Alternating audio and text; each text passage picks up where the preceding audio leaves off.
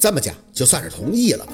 所以孙警官就让村长在村里弄了个临时接待处，让这些记者来了以后，就集体去接待处统一接受采访。关于宝四和廖大师，他是回答的能减就减。应付了一下午后，觉得有些吃力。他很清楚有些问题必须要规避。最后呢，还特意去县里请来了一个高中的校长，据说对这方面很有研究。于是这个校长就开始以一种科学的态度跟记者解释这件事儿了，什么物理现象啊、生物电呀、离子啊，再来一通磁场异常什么的，基本上是给记者还有村民上了一通大课。但是人家记者根本就不愿意听这些，人说知道科学，但是科学做新闻那就没意思了。人想听超自然的，至于科学的可以以后再说，主要是想听这个不科学的过程。过程嘛，啊，这过程就是我们的同事很英勇的将这毛狮给制服了。那毛狮为什么就只剩下一只手了呢？啊，天象异常，天象异常又该怎么解释？对呀。为什么会有紫光呢？冬天打雷只一下，如何解释？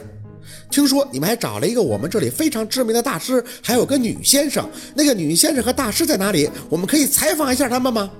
孙警官被问的是满头大汗。哎呀，不好意思啊，具体细节我们不方便透露。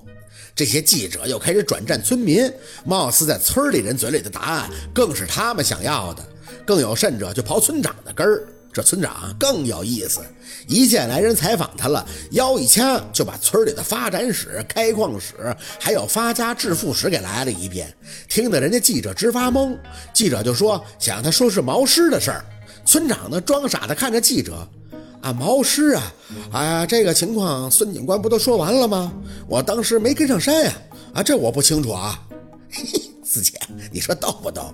宝四刚回到楼上的床上躺好，小六接收了一通最新的线报，就跟过来捣鼓了。关于这两天的事态发展，也都是从他嘴里得来的。小六的口才自然没人敢去低估，哪次讲的都是身临其境，绘声绘色。后来的记者一看村长和孙警官差不多一个路子，都是不太详细说的，就继续采访村民。哎呦妈呀，那最后夸张的。小六一说自己就兴奋，最后你猜怎么着？那毛狮愣是被说成了什么身高四五米，那獠牙长的都到了膝盖，还有人说你会腾云驾雾，这给我笑的呀！小六大概也是为了逗宝四，所以哪一次讲的都是不遗余力。宝四面无表情的听着，这两天闷的一直这样，想着之所以是换地儿，大概也是跟记者来了有关。宝四不想也不能接受采访。所以呢，村长再一考虑，也就故意给换了村里边最里面的一处豪宅。四姐，你怎么了？腰这缓了两天了，还疼得不行啊？小六一见宝四这样了，加上了小心。一旁的安九无奈的叹气：“嗨，还说嘞，刚才我陪着宝妹下楼去院里走走，一个大爷看到他就跟见了鬼一样，还说他怎么站起来了，弄得宝妹都尴尬喽。我四姐不就伤了一下腰吗？又不是半身不遂了。”小六有些气结的站在那儿，这孙警官也是，干嘛不让咱们走啊？咱们在这儿能配合什么呀？没得办法，给公家办事儿就是规矩多。安九倒是一副过来人的样子，我之前也帮过他们干活，得事情彻底利索了才能走，不然人家找你也不方便，所以只能等。正好宝妹儿也需要休息，在哪里休息都是一样的。宝四嘴里轻轻的吐着口气，唉，一时半会儿也走不了。昨天不是有村民过来说了吗？等我好了，要我帮着看事情，什么挪坟什么的。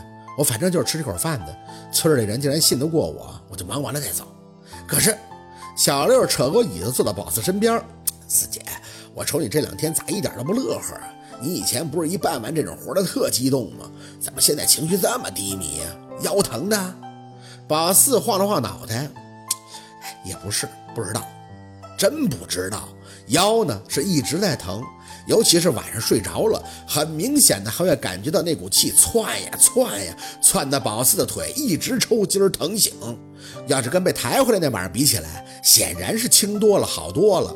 但是现在就是心情，心情不好，没着没落的，也会和庞博打电话，听他在那边各种克制喜悦的声音，没说商量的事儿，就说得过段时间才能回去，他还挺高兴的。虽然他没说出来，但宝四感觉到了。想着庞庞现在应该是和文琪怎么样了，不太希望宝四回去耽误他的事儿。他太知道宝四烦他和文琪搅和了，所以呢，他就不敢说。但在恋爱中的状态自己又控制不住，隔着那道电波都感受他的热情似火了，那声腻的。宝四，没事儿，你就忙你的啊，我自己在家，你放心，工作都挺好的，都特别顺利。嗯，等你回来，咱们去吃好吃的啊，多穿点，那边冷。嘿，回头见，么么。摸个头啊！宝四一想到这颗白菜要被那温琪拱了，这心里又堵了几分。苍天呐，是不是更年期要提前了？和陆佩发短信也是憋着憋着装没事人，心里各种秋风落叶何处去，感觉自己越发的像个怨妇，伤春悲秋，不死不活的。妈的！小六见宝四不答话，就开始挠头。哎，四姐，其实我掐指一算吧，感觉你就要名声鹊起了呀。名声鹊起？小六点头，脸神经兮兮的朝宝四凑近了几分。哎，你还记得那个最帅的阴阳师不？他不就是在一个农村对付一个诈尸老太太上电视了吗？那现在他多火呀！听说那机场都有特意堵他的记者。那他为啥火呀？不就是一张照片，还有什么新闻报道吗？你这事儿可不止照片啊，那是视频。这一爆出去，那妥了，准保火遍大江南北。宝四哼了一声，哼，不可能，怎么不可能啊？起誓了呀！小六满脸肯定的看向安九，起誓就是起誓，对吧，九姐？这个起誓你晓得吧？晓得个三三！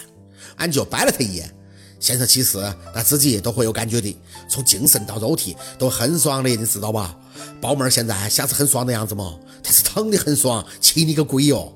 这话不假，不疼的话，宝四他也不能这么萎靡。抬眼看向小六，还记得庞庞给咱们看那个杂志模板吗？就是现在大火那个阴阳师走交的这种事儿，可以讲是百年难遇。同行看一眼就会明白，他那种才叫起势呢，所以才会扬名。我这种的跟人家是俩概念。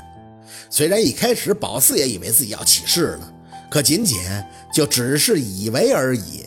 至于起势这一说啊，暂时谁都别提了，我自己慢慢调节身体和心态。